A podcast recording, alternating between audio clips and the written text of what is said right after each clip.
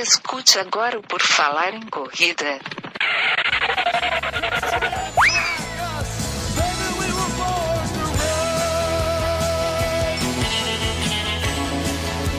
Are you ready to run?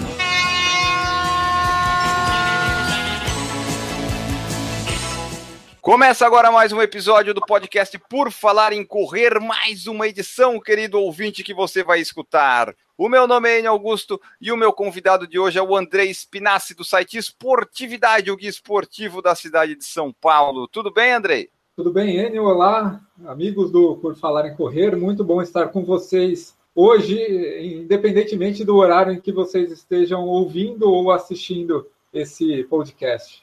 Exatamente, isso é importante falar, né? Porque a gente nunca sabe quando é que a pessoa vai estar ouvindo, se vai ser de manhã, se vai ser de noite, se vai ser à tarde, se vai ser lavando louça. Nossa, mesmo. Enfim, quando você estiver ouvindo, você será bem-vindo ao nosso episódio. Antes de começar a falar com o Andrei, falar do nosso site, por falar em correr ponto com, tem todas as nossas redes sociais lá, você pode acessar todos os episódios, todos os do YouTube, todos os vídeos, e tem as formas que você pode nos apoiar, que é o picpay.me barra por falar em correr e o padrim ponto com ponto br. Lá, se você gostar do nosso projeto, a partir de um real você pode fazer parte. Temos também, eu acredito que na época da publicação desse episódio, já as camisetas, que você pode entrar em contato para adquirir. Se você é de São Paulo ou de Santa Catarina, provavelmente não pagará o frete. Entre lá no Por Falar em Correr e conheça todas as nossas redes sociais e onde é que nós estamos. Agora sim, vamos conversar com o Andrei. Para começo de tudo, Andrei, fala pra gente se você corre, há quanto tempo corre, quando é que começou a correr, antes da gente chegar no Esportividade. Na verdade, não tem como falar de corrida sem mencionar o Esportividade. Eu Aí. comecei a correr justamente no início do Esportividade, em dois mil e treze, porque eu já via que corrida era uma coisa que iria ser um produto muito importante dentro do Esportividade. Aí eu fui convidado lá, logo no primeiro mês, o site tinha, sei lá, duzentos acessos por mês para correr a Fila Night Race, a antiga e extinta Fila Night Race lá na U S P, corrida noturna. Eu fiquei tão contente com esse convite, ainda mais o site sendo um iniciante, que eu produzi um texto é, logo depois que eu corri, e eu ressaltei nesse texto o fato de que não importava se você era ultrapassado ou ultrapassava. O que importava era o seu resultado pessoal. O que era muito diferente do que eu estava acostumado, que era corrida de kart, porque eu sempre fui uma pessoa ligada ao, ligada ao automobilismo. E na corrida de kart, por exemplo, se você é ultrapassado, você fica furioso, né?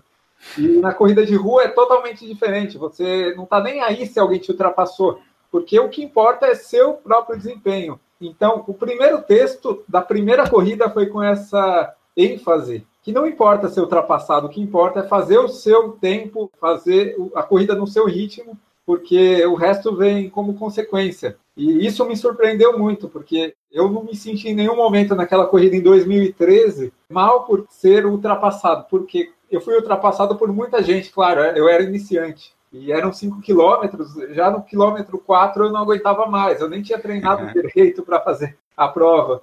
Enfim, esse foi o meu início, e antes, ainda nos anos noventa, eu tinha ido com meu pai duas vezes assistir a São Silvestre na Paulista. Eu uhum. lembro vagamente de ter visto o Ronaldo da Costa, acho que o Izer Ben também, eu, eu vi aquela vitória, eu não lembro se eu vi o Poltergar, agora eu não sei o ano que foi, mas eu vi esses grandes caras correr na São Silvestre, principalmente o Poltergar, né, que... Só uma curiosidade, eu vi o Poltergar nos no Jogos Olímpicos do Rio entregando uma medalha para a atleta vencedora de uma prova lá no estádio do Engenhão. Então, aquele momento foi emocionante. E já em dois mil e dezesseis, fechou um ciclo, né? Eu começando a ver o Poltergar como corredor e depois observando o queniano lá nos Jogos Olímpicos como uma celebridade, um ex-atleta que mereceu todas as homenagens e que deu a medalha para a atleta vencedora, se eu não me engano, do arremesso de peso. Então, o Esportividade ele surgiu quando? Em dois mil e treze. Eu sou jornalista, é bom dizer. Eu trabalhei em esporte na Folha, cobri já G P Brasil de Fórmula um. Aquela decisão do Felipe Massa, lembra, de dois mil e oito, Sim. que ele perdeu o título na última curva. Eu estava lá em Interlagos, trabalhando na sala de imprensa, mas a corrida de rua, agora, para mim, é, é, a paixão é maior do que a corrida de carro. eu só troquei a corrida. Saiu das quatro rodas, foi para os dois tênis, para os pares de tênis. O Esportividade ele surgiu, como ele, o nome diz, para ser um guia esportivo da cidade de São Paulo. Esse foi o objetivo desde o começo? Sim, no começo o Esportividade era bem poliesportivo. Ainda é bem poliesportivo. Mas o noticiário dele é, apresentava notícias de basquete, futebol, vôlei. E eu percebi que eu tinha um nicho muito grande a ser explorado, que era o nicho da corrida de rua. Quando eu fiz isso, o site mudou de categoria, porque as pessoas começaram a gostar mais. É como um amigo meu diz, não, não existe alguém que goste de todas as modalidades. Você não gosta de tênis, basquete, futebol, handball, ao mesmo tempo com a mesma intensidade. Então você tem que se especializar em alguma coisa, e eu decidi me especializar na corrida. O site ainda é poliesportivo, mas o noticiário, noventa por cento dele é da corrida, e hoje em dia até já ultrapassou em audiência alguns sites super antigos de corrida, e o que me deixa muito orgulhoso. Eu nunca esperei que eu fosse chegar a, a esse ponto com os sites. Não era uma coisa que uhum. eu, eu achava que ia acontecer justamente depois que eu, eu, eu me concentrei em corrida.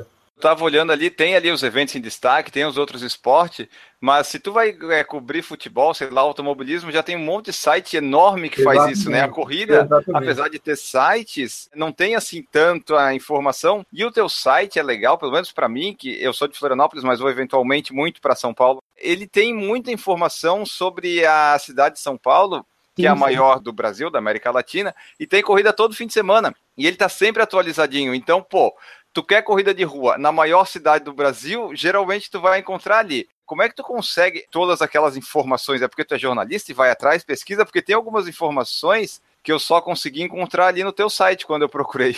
É exatamente isso. Eu, eu tenho contato com os principais organizadores. Eu faço a pesquisa que todo mundo faz, que no, no Ativo, no Ticket Agora, nas minhas inscrições. Mas isso qualquer pessoa pode fazer, ao alcance é. de todo mundo. O que não está tão ao alcance das pessoas é justamente ter no WhatsApp um organizador de corrida, e na hora que eu preciso, eu mando uma mensagem para ele e ele me responde. Por exemplo, um organizador agora que vai abrir inscrição gratuita em fevereiro, para uma corrida em fevereiro, ele vai me passar amanhã, muito provavelmente, quando que vão ser abertas essas inscrições. Ainda nem tenho essa informação. Então, é isso que, que faz a diferença, porque eu tenho esses contatos que eu estabeleci jornalisticamente. E esse, que é, na verdade, é o grande ponto. São minhas fontes. Eu não tenho acordos comerciais, em geral, com eles. Eles me passam informação jornalística e eu repasso para as pessoas. Porque hoje em dia, o que está acontecendo no setor de corrida? Antigamente, você, para organizar uma corrida, você bastava criar uma página no Facebook, e isso já ia viralizar de tal forma que só a divulgação pelo Facebook seria suficiente para você encher a prova. Mas o Facebook fez algumas mudanças de logaritmo, o que escondeu muito as páginas de corrida dos organizadores. Se eles não pagam para o Facebook, eles não aparecem para muita gente. E isso tornou a vida do, do, do organizador muito mais difícil para divulgar as provas.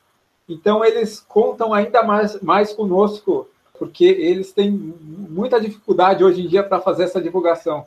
E tem muita corrida também, né? Aí tem, tem que divulgar, corrida. Né? Se tu não divulgar, o pessoal é. não souber que existe, tua corrida não vai, não vai render. Como eu disse numa reportagem da semana passada, infelizmente esse semestre, esse primeiro semestre de dois mil e dezenove, está muito fraco quanto às corridas em São Paulo. Por incrível que pareça, quando saía o calendário oficial da cidade, que é um calendário que a prefeitura divulga, com os eventos que reservaram data. Para vocês terem uma ideia, para reservar uma data no calendário, você tem que pagar cerca de três mil reais. Então, esse, esse dinheiro vai para a Prefeitura de São Paulo, e isso é só para uma reserva de data. Isso está no Diário Oficial, no preço público, e quem paga e quem acerta a documentação com a Prefeitura está no calendário. Para vocês terem uma ideia, apenas duas corridas são diferentes nesse calendário que saiu na semana passada. O que é preocupante, porque a essa altura, dois, três anos atrás, você encontrava umas oito, nove corridas das quais você nunca tinha ouvido falar. Eu vou dar um, um exemplo. Ah, tinha corrida da Caras, que acabou não acontecendo. Você encontrava corridas até de organizadores que a gente nem conhecia, que tinha que buscar informação sobre eles. E esse calendário que saiu na semana passada apresentou duas corridas. Uma da Franchise Run, que é uma corrida da Associação de Franquias, E a, a outra é uma corrida da Itália, que eu também não sei o que, que é. A minha apuração não chegou lá para descobrir o que, que é essa corrida. Apenas essas duas corridas são inéditas, digamos assim.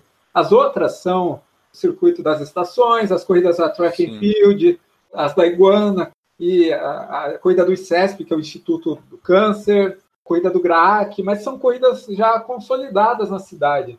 Não teve grande novidade. Foi meio preocupante esse calendário divulgado. Estava até lendo isso antes da gente começar a gravar. Primeiro semestre de corridas em São Paulo é um pouco frustrante. Confira três motivos. Tu pode falar para a gente esses motivos aí?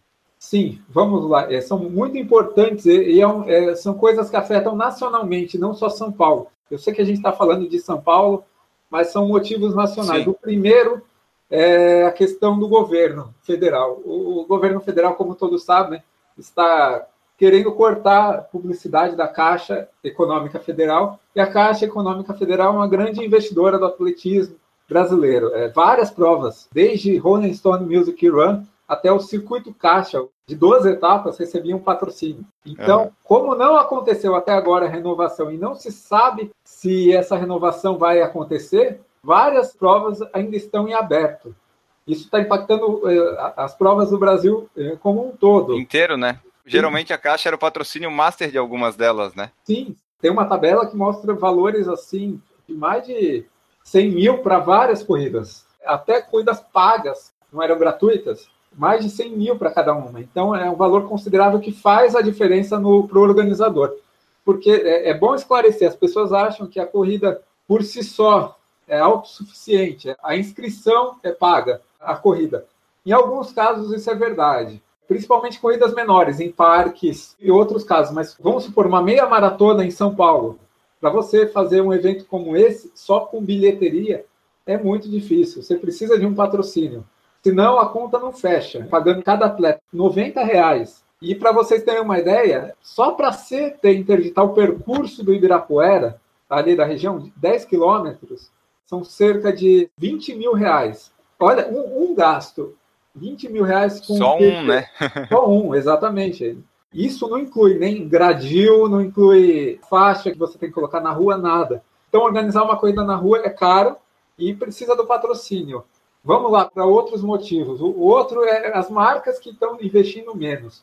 A ASICS ainda investe, uma das exceções, mas a, a Nike e a Adidas, que talvez sejam as duas maiores marcas de artigos esportivos, elas mudaram de estratégia, elas fazem os próprios treinões, também elas têm a própria plataforma. O que isso significa? Que elas aparecem de outra forma, elas não patrocinam tanto eventos.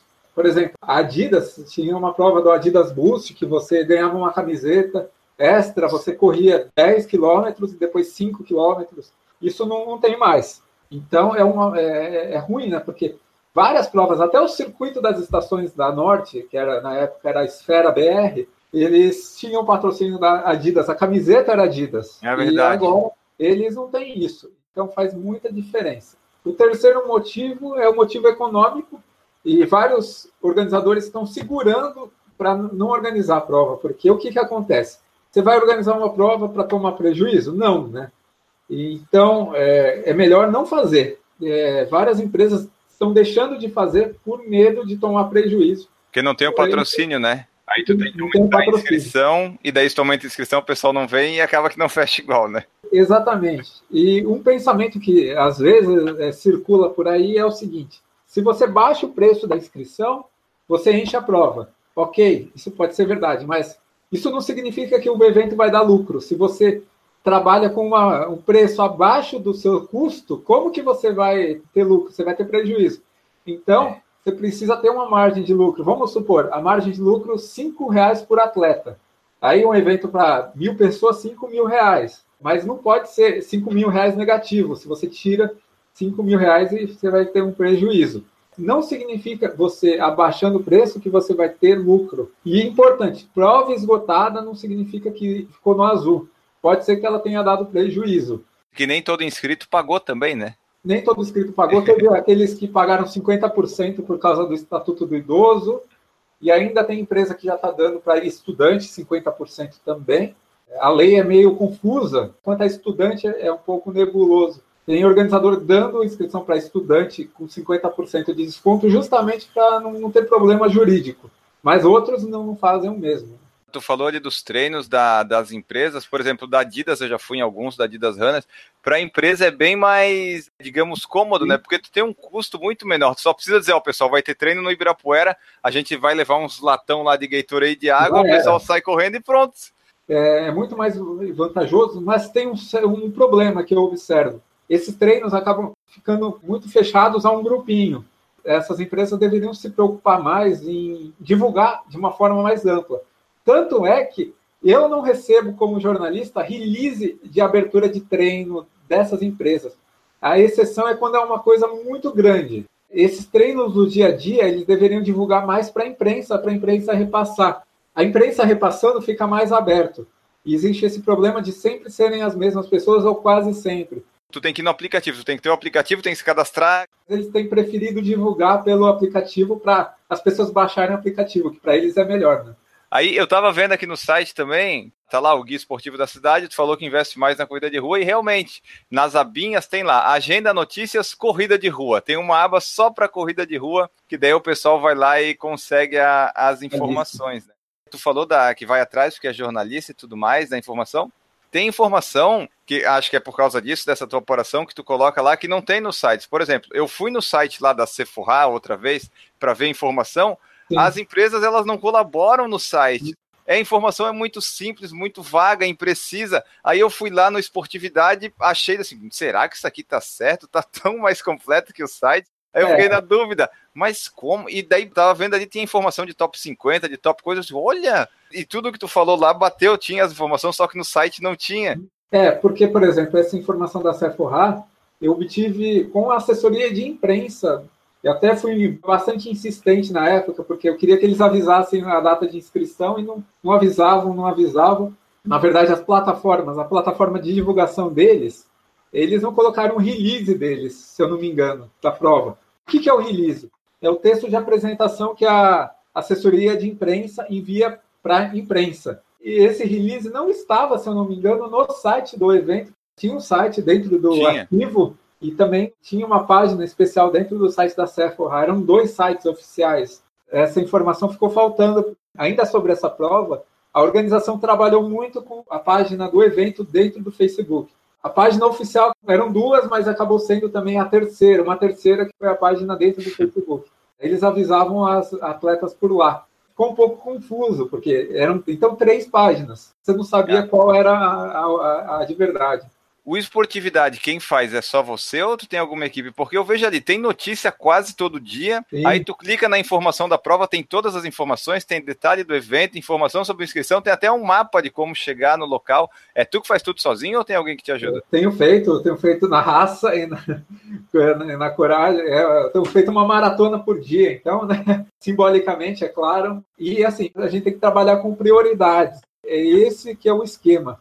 Tem informações que eu, assim, eu deixo como evento. Dentro do site tem duas categorias de informação. Uma é evento e outra é notícia. Uhum. Os eventos estão lá, eventos variados, mas nem tudo que é evento merece notícia, porque tem corrida, por exemplo. De novo, vou falar uma corrida aí que tem quatro vezes por ano, o Circuito das Estações. Não faz sentido a cada Circuito das Estações eu criar uma notícia, cada é etapa. Verdade.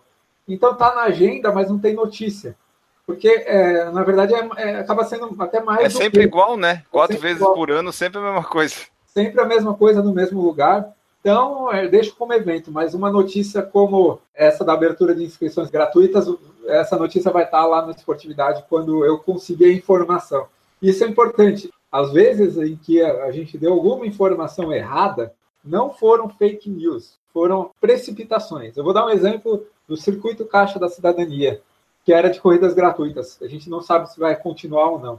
No ano passado, a Iguana publicou no site dela, no site do circuito, um calendário. Em vez de eu checar com o dono da empresa, eu fui e publiquei o calendário. Mas ali era uma versão teste do site. E eu fui pego totalmente de surpresa. Não era uma fake news, na verdade, foi um ato que não foi legal. Eu até pedi desculpa, eu fiz uma nota explicando. E a partir daquele momento, se tiver uma notícia assim...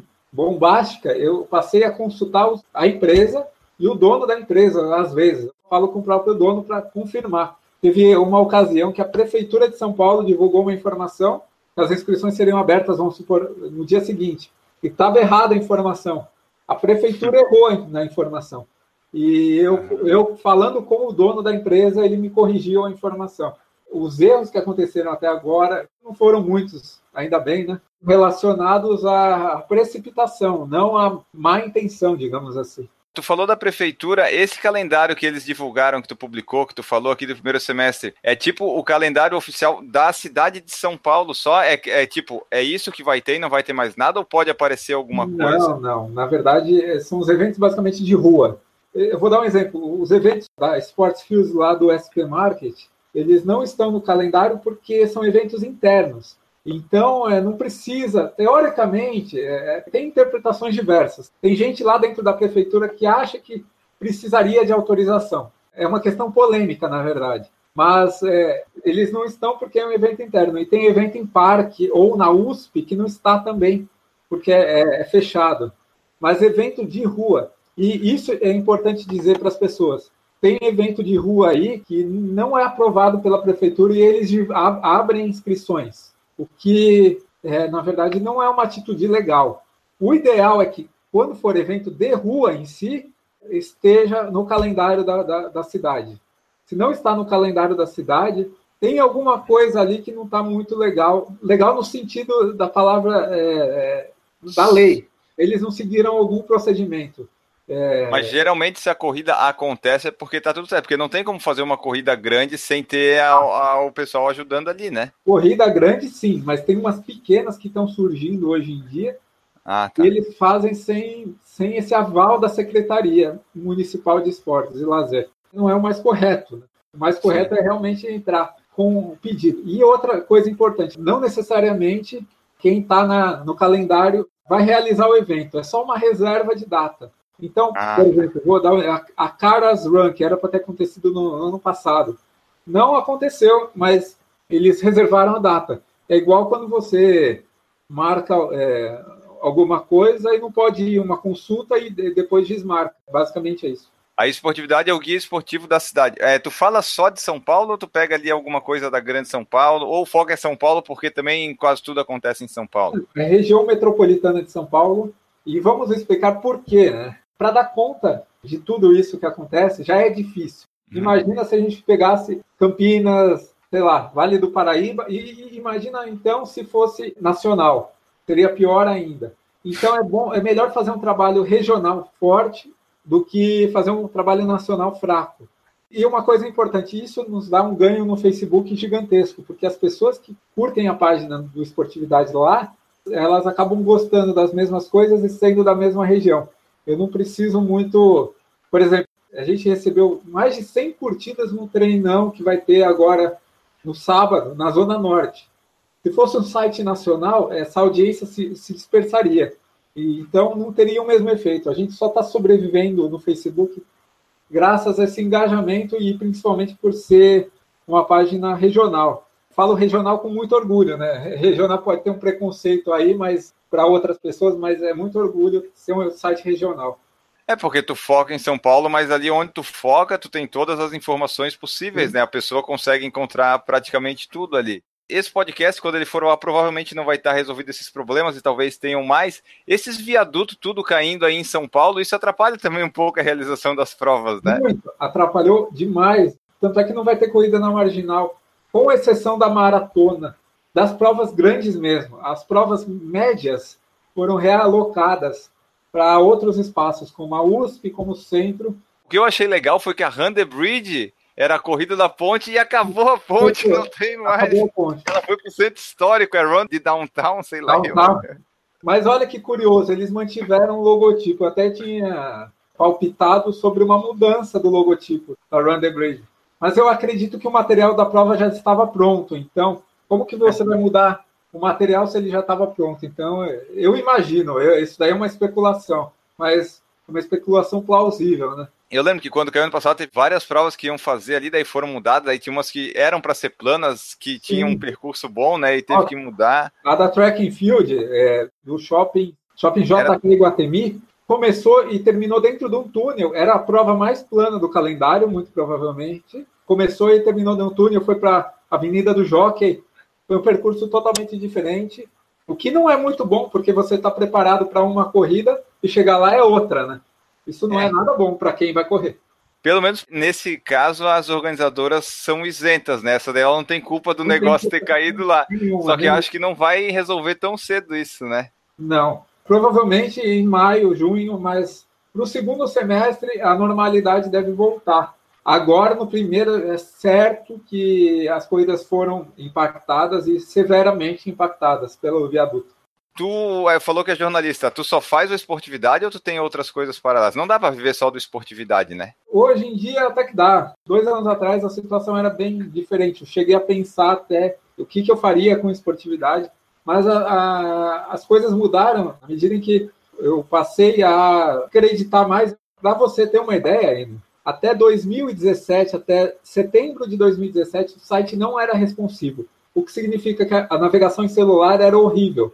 Então, valeu o investimento em tecnologia para melhorar a navegabilidade, a navegação em celular, uhum.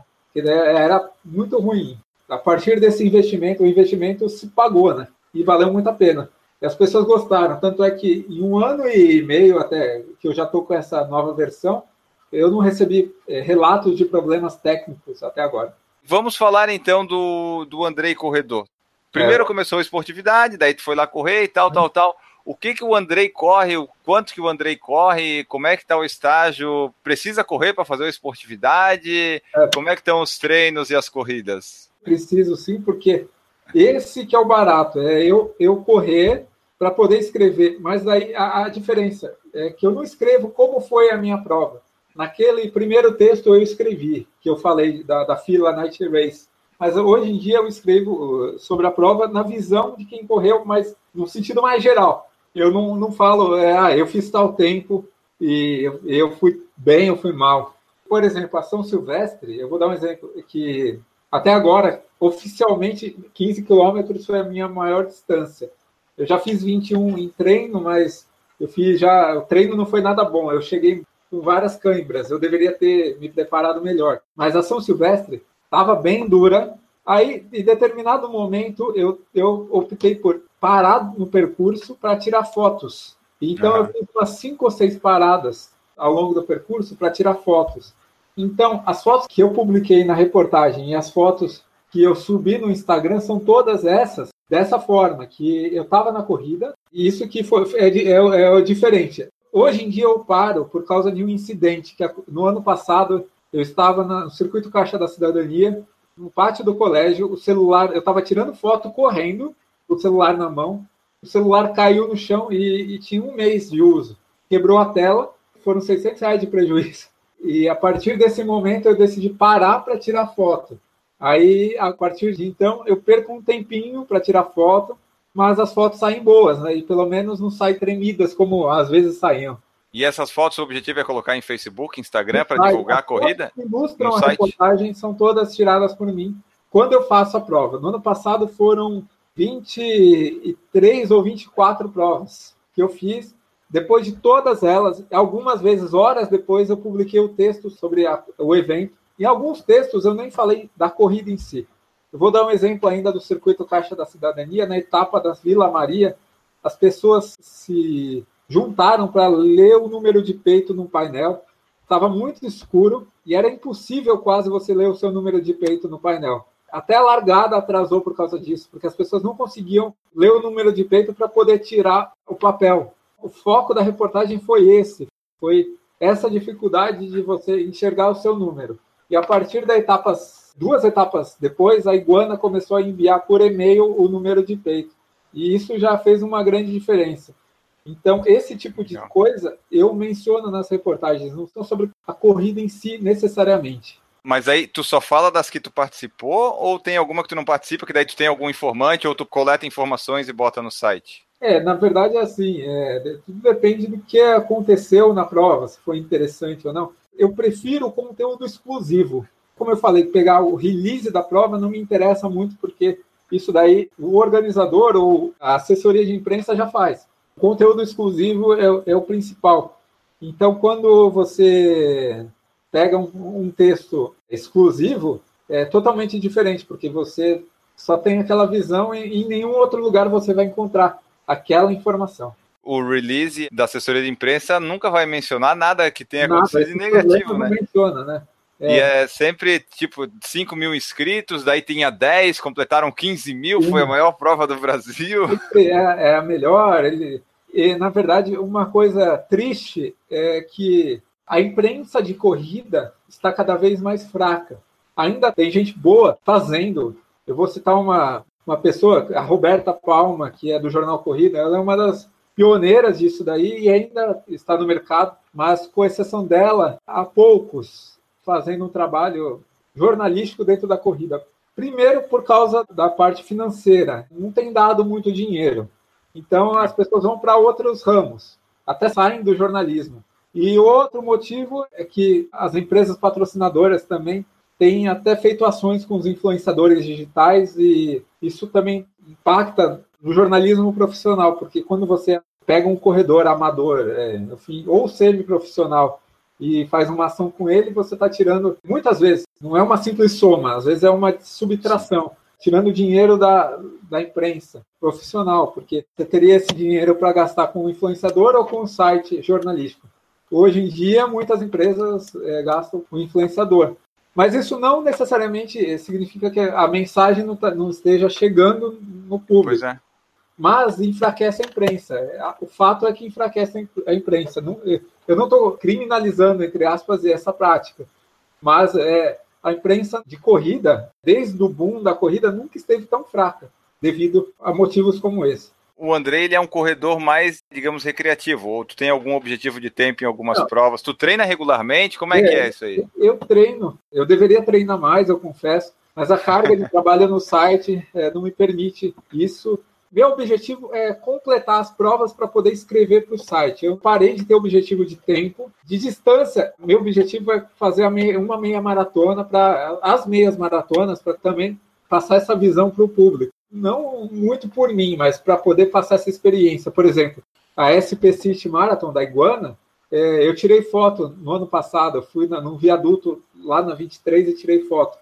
Eu poderia estar lá correndo, mas eu não tive o treino suficiente para isso. Se eu tivesse a, a, a condição física, eu estaria correndo para passar essa visão e tirar foto de dentro da prova, como eu tenho feito nas provas que eu disputo. Quais são os teus objetivos aí esse ano? Tem muita prova que tu já está inscrito, que tu quer correr? Como é que são os eu... teus planos de corredor para passar as, as informações para o Esportividade? Eu quero treinar ainda, na verdade, eu quero treinar para fazer a S P City Marathon, Half Marathon, né? A meia. Eu ainda acho que dá, é, ainda, ainda o ano está é, começando agora.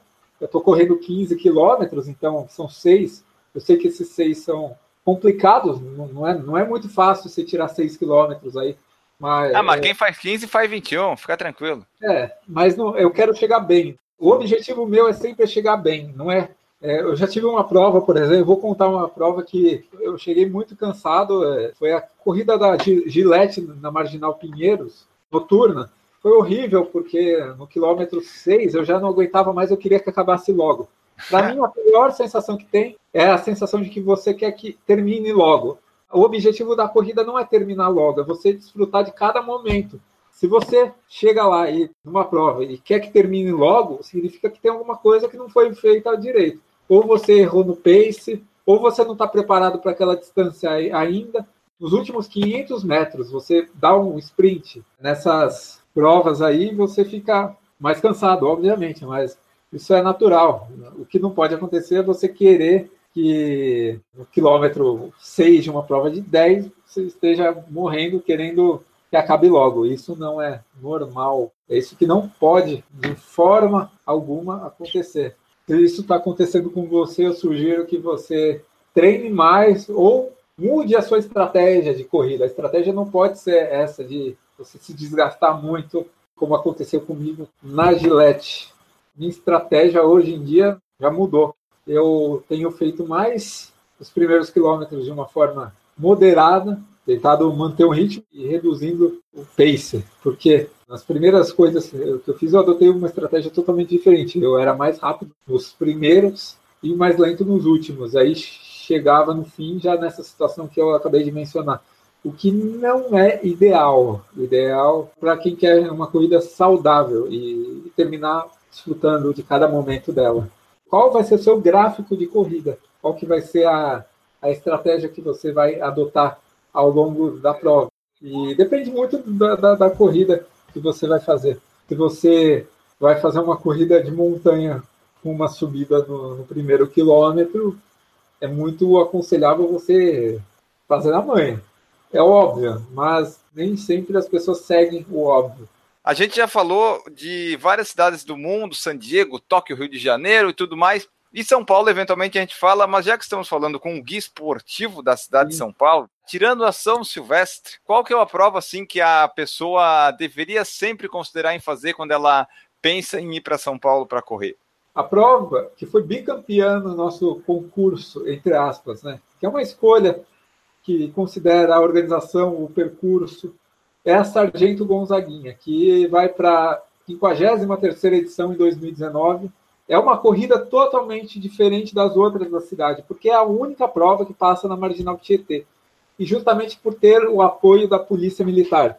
Se não fosse esse apoio da Polícia Militar, dificilmente sairia do papel. Para quem conhece São Paulo, ela larga lá na Cruzeiro do Sul, desce a ponte da Cruzeiro do Sul, ali perto do, do Tietê, do terminal Tietê, vai pela Marginal até o A M B, contorna o Sambódromo, corre pela Olavo Fontoura e vai para o Bom Retiro depois da passagem da ponte. E em seguida volta pelo lado oposto da Marginal Tietê, pelo lado sentido Zona Leste, sentido Penha, passa em frente ao Shopping D, ao Canindé, contorna o Canindé, e corre pelo bairro do Canindé e chega ao fim. Novamente ali na Escola de Educação Física da Polícia Militar, depois de quinze quilômetros. É uma prova mais barata que a São Silvestre. As inscrições custam em média cem reais, contra cento e oitenta ou cento e noventa da São Silvestre. Dia oito de dezembro de dois mil e dezenove. Então, pode anotar na agenda. oito de dezembro, Sargento Gonzaguinha. Essa prova é imperdível. Não é uma prova, assim que você diz, que percurso lindo, porque passa na Marginal Tietê, e a Marginal Tietê, como todos sabem, não é linda, né? Mas, Mas é um percurso é, rápido, né? É um percurso bem rápido. Você tem uma ideia, eu fiz em uma hora e vinte. A São Silvestre desse ano, tudo bem que eu parei para tirar foto, eu fiz em uma hora e quarenta e três. Isso com três semanas de diferença. E estava mais frio, tudo bem, isso ajudou muito. Esse ano que passou, a temperatura estava na casa dos quinze graus em dezembro. Foi uma coisa inesperada e inusitada. Então, é uma prova deliciosa justamente por ser inédita. E não é repetitiva, porque você praticamente não vê os outros atletas. Como não é um percurso assim, que você, no sete e meio, você faz o retorno, você uhum. não vê os outros atletas. Às vezes é meio frustrante você estar tá correndo e ver que o primeiro colocado já está chegando e você ainda está na metade da prova. Isso não acontece porque você não vê o resto do povo quase, com exceção da... da Olavo Fontoura, mas ali é um trecho de cerca de quatro quilômetros, dos quinze, então cerca de onze quilômetros, você não vê outros atletas, os líderes, digamos assim. É muito bacana e vale a pena para se preparar para São Silvestre. Dezembro é o mês nobre do calendário da cidade, tem a São Silvestre, claro, dia trinta e um. E a Já saiu a data da São Silvestre, então? É, na verdade a notícia vai ser quando a São Silvestre mudar de data. Aí tem que mudar de nome porque muda o santo, né? É, vai ser sei lá o quê. Mas é, a São Silvestre não tem tido também grandes novidades. Esse ano, particularmente, que passou, foi uma, uma prova sem tanta notícia. Foi uma prova aqui normal, digamos, né? Como normal. Deveria ser, sei lá, de repente sempre. Não teve escândalo, foi normal, você tem razão. Não teve escândalo, estava calor, até o primeiro colocado passou mal. A nossa reportagem no Esportividade teve como base o clima da prova, que foi muito gostoso num ano em que as pessoas estiveram num clima, entre aspas, de guerra por causa de política. Nesse ano, na, na São Silvestre, estava uma delícia e as pessoas é, realmente estavam em paz. Muito diferente de uns meses atrás, setembro, outubro, quando o Brasil estava com uma uhum. divisão muito forte, né, entre dois candidatos, basicamente. A corrida tem esse negócio, né? Tipo, tem uns pipoca, tem um pessoal que vai lá meio conto, mas, no geral, são, as pessoas são legais. É um, é um ambiente bacana. É, é um ambiente, é, um, é o melhor ambiente se você quer uma competição que não é uma competição entre atletas, é uma competição consigo mesmo. Se tem uma coisa que a corrida é boa, é que você realmente está contra só os seus objetivos e seu condicionamento físico. Tudo bem que tem, sei lá, um por cento que liga para pódio, mas o, os outros noventa e nove por cento não correm por pódio, correm por outras coisas. Tanto aqui no Esportividade, eu não coloco o resultado, eu não priorizo, eu não falo do vencedor. Eu não falo de vencedor nem de pódio nos textos, porque a pessoa ela sabe o que ela fez na corrida e ela sabe se aquela coisa foi boa ou ruim para ela.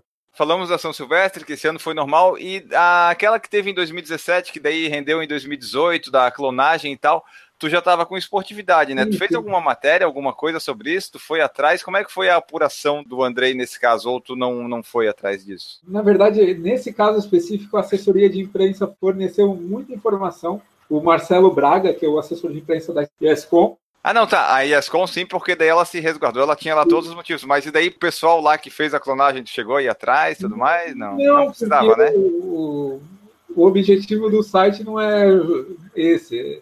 Esse caso já tinha sido exposto e, não, na verdade, não tinha muito como um aprofundamento, né?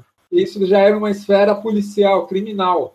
Eu acho que já saiu um pouco da alçada da Esportividade, que é ser o guia de eventos, não é? O fato, já, a gente reportou o fato, mas não se aprofundou porque não é o nosso enfoque. A gente não é uma página policial, digamos. Sim, nem um T V Fama, né? Não, não.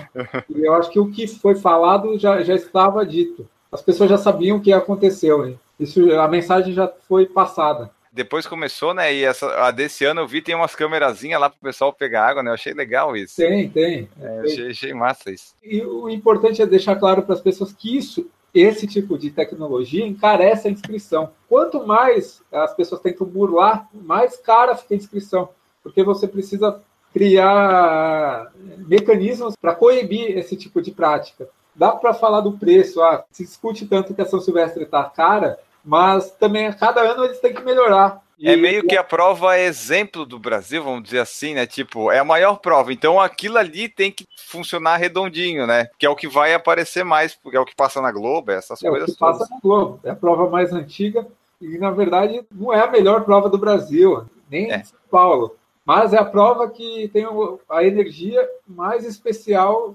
talvez, do continente. É difícil achar outra desse jeito. Eu fiz um levantamento mais ou menos baseado num amigo nosso que corre todas as São Silvestre, do preço de cada edição, né? Em dois mil e nove, dois mil e dez era setenta e cinco, oitenta e cinco, foi subindo, dois mil e dezoito foi cento e oitenta e cinco, queria ver qual que é o teu palpite para esse ano, de repente uns cento e noventa e cinco, uns duzentos, será que batemos duzentos ou será que só em dois mil e vinte chegamos no duzentos? Palpite agora, eu acho que no máximo cento e noventa e cinco. Eu ainda acho que vai ficar de cento e noventa ou cento e noventa e cinco. Eles não têm mantido o preço. Não, mas... tá sempre aumentando. Todo ano aumenta no meu levantamento, eu fiz. Mas eu acho que duzentos seria uma marca muito... Ainda é muito cedo para eles chegarem a duzentos, porque já é um número maior. Dá a impressão de ser mais cara do que é, né? Sim, então, cento e noventa e cinco eu... tu ainda vai mais relaxado. Quer dizer, relaxado, né? Mas tu vai, pô, cento e noventa e cinco, daí duzentos? Caramba, uhum. Tem um dois na frente. É, exatamente. Talvez eles deixem os duzentos para daqui um ou dois anos ainda. E, claro, aí, com certeza a edição é, número cem vai estar mais de duzentos, não tem dúvida. Isso é certeza, até por causa da inflação.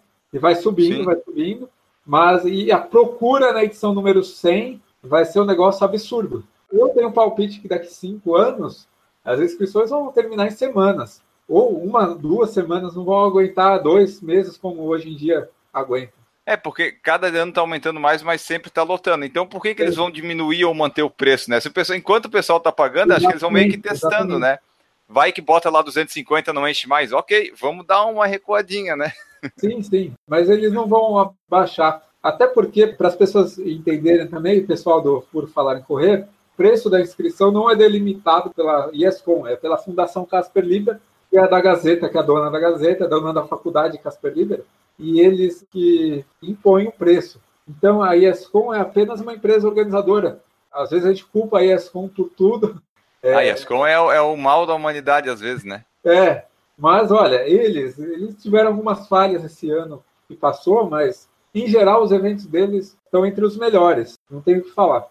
Porque a maioria da coisa que o pessoal geralmente reclama, tá, às vezes quando dá uns problemas com água, tá, o pessoal tem razão em reclamar, mas a maioria das reclamações é o quê? A medalha é feia e o kit é fraco. Então é, as maiores reclamações que eu vejo do pessoal, no geral, é o kit que não é aquelas coisas todas. É, às vezes reclama da organização e tal, mas essas grandes provas, grandes empresas, eles já têm um know-how de como fazer as coisas, que é difícil dar uma coisa assim muito errada de organização, de fechamento de percurso. Geralmente o pessoal vai reclamar ou é do kit, ou é da medalha, ou eventualmente pode dar aquela coisa de faltar água, mas nessas provas grandes eu não tive essa experiência, uhum. não. Não, é, exatamente, eles já sabem como fazer. O que aconteceu, por exemplo, da Yescom, corrida do Batman, eles tiveram um imprevisto com camiseta, eles acabaram entregando só no dia do evento, que não foi muito bom. Na verdade, eles não falaram do imprevisto, eles falaram que tentaram uma coisa diferente. Eu imagino que tenha sido um imprevisto, porque não faz sentido, o padrão deles não é esse. Realmente, quando dá um problema é com o kit, e o kit tende a não ser mais como era. O que tem ficado muito claro é que a opção do pacote com camiseta e a opção sem camiseta cada vez mais presente na corrida, porque antes toda corrida tinha camiseta. Hoje em dia o organizador já dá a opção de você pagar quinze, vinte reais a menos e não ter a camiseta. Sim. E barateia a corrida e tem gente optando por isso. É, até um exemplo disso, não sei se tu sabe alguma coisa a respeito ou não, a Track Field até dois mil e dezessete era muito cara a inscrição. Sim. Aí, tipo, o kit deu uma diminuída das coisas que vinha no kit e o preço, surpreendentemente, começou a ficar menor. Esse ano, por exemplo, tem inscrição de oitenta, setenta reais nos primeiros lotes e umas coisas que tu não via antes, nem em São Paulo tu via mais esse valor. Não, não, exatamente. Hoje, quem é cliente de Santander tem desconto. Eu não é verdade. É vinte e cinco Acho que é vinte e cinco, vinte e cinco. Ou seja, dá para pagar uma corrida da Track and Field de cerca de sessenta reais quem é cliente do Santander, que era impensável. O ponto da, da Track and Field agora é que eles precisam também, já estão fazendo um movimento para fazer percursos novos, porque, por exemplo, estavam muito presos aos shoppings, e isso às vezes enjoa, a pessoa enjoa de correr na, na Marginal Pinheiros. Então eles já estão indo para outros lugares, por exemplo, estão fazendo uma prova noturna, no Minhocão.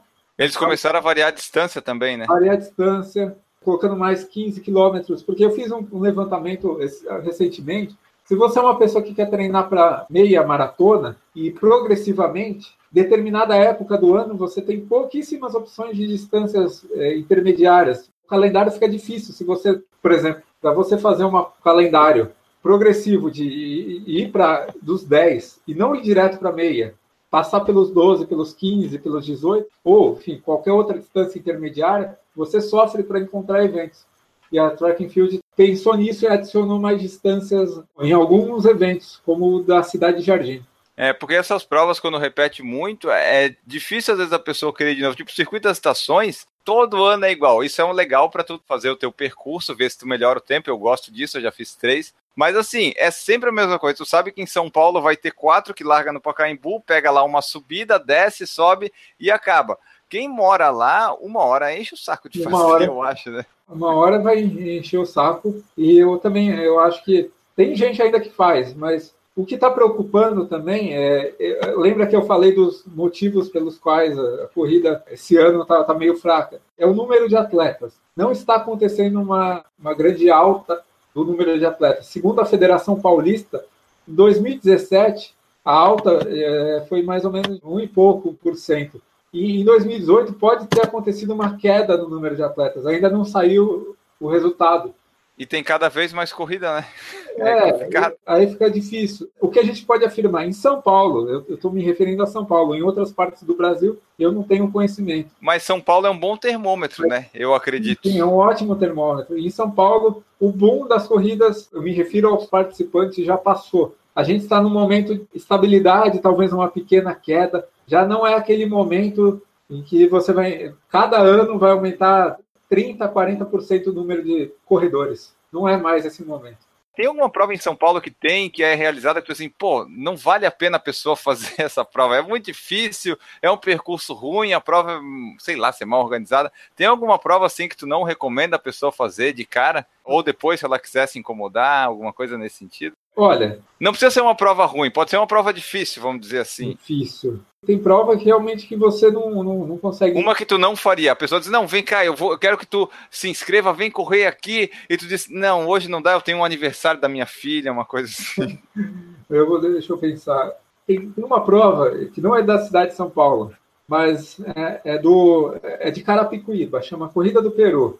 Essa prova é o vencedor de cada faixa etária ganha um peru congelado, o segundo colocado ganha chesters, alguma coisa aqui. E essa prova é, não é, uma, é de graça, normalmente. Mesmo sendo de graça, eu já fiz uma vez, tem esse nome porque é no final do ano, e era uma tradição correr atrás do peru, enfim, tinha uma coisa assim. Mas é uma prova que você, praticamente você se sente, não é uma organização. É. No ano que eu fiz, era tudo muito improvisado, por exemplo, antes de você largar, tinha cachorro dormindo no tapete de cronometragem.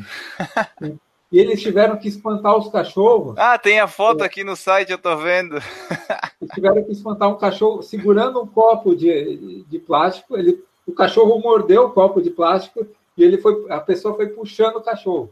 A medalha, tudo bem, a gente não corre por medalha, mas a medalha foi... Eu nunca vi uma medalha tão fraca. Era pior do que aquelas medalhas que você ganha em, em colégio. Era minúscula e eles ainda colocaram um adesivo em cima da medalha. É uma prova que é de graça, mas é até mística, digamos assim, porque você... É uma corrida bem raiz. É bem raiz, mas eu acho que é até demais. Na prova que eu fiz não foi muito agradável. Estavam colocando fogo no mato da vizinhança. E tinha um trecho do percurso que você cheirava aquele, aquele cheiro queimado. Estava quente, você cheirando o queimado. Não é uma prova que eu recomendo, porque... É meio tosca, apesar de ser gratuita. É assim, é, na, na verdade, é, é tosca porque é, é gratuita, é de uma prefeitura que não tem muito caixa. Carapicuíba não é uma cidade rica, mas eu acho que é uma cidade que merecia uma prova melhor que essa. Tem muita gente que mora lá e não é uma prova que, é, pelo menos em dois mil e dezesseis, não agradou muito, não. O texto que eu escrevi foi um texto sobre os fatos pitorescos.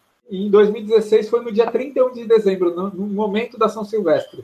Eu troquei ah. a São Silvestre por essa prova. E não Olha foi um negócio, não. Eles querendo competir com a São Silvestre, que coisa boa, hein? Enfim, eu acho que eles precisariam... Eu não sei se mudou de dois mil e dezesseis para cá, mas falta muito investimento da prefeitura nessa prova, que é tradicional, mas podia ser mais bem tratada. Tem aquela coisa, a pessoa associa, tipo, ah, porque é de graça, não precisa ser bom. Mas, assim, se é de graça, tu pode fazer uma coisa bem feita. Não é porque é de graça que tem que ser ruim. É assim, realmente parece que as pessoas, os amigos se juntaram e foram fazer uma corrida.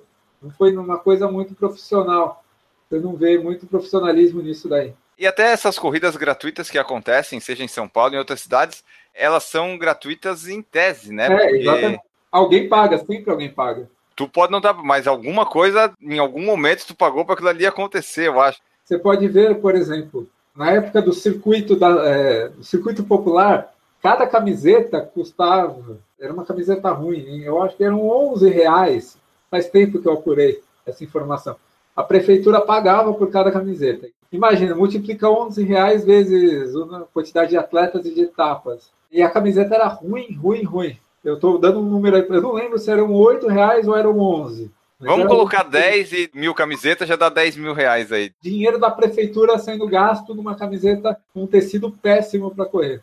O Esportividade esse ano em dois mil e dezenove, quais são os planos? É continuar atualizando, crescer mais, mais atuação? Como é que são os planos do futuro do Esportividade e do Andrei? A audiência crescer, como já cresceu no ano passado, e continuar avisando as pessoas das corridas e dando aviso por e-mail sempre que possível. Nem sempre dá, porque as inscrições às vezes terminam em dez, quinze minutos e não há tempo hábil para você dar um aviso por e-mail se a velocidade é essa. E tentar automatizar determinados processos do site, mas daí vai um investimento em tecnologia. Esses avisos que eu dou, por exemplo, são manuais. Precisariam ser mais diretos e para até agilizar o processo. E gastar mais em tecnologia do site, talvez um aplicativo, ainda, ainda isso está em estudo, mas se a gente melhorar a tecnologia do site, melhora para o corredor também.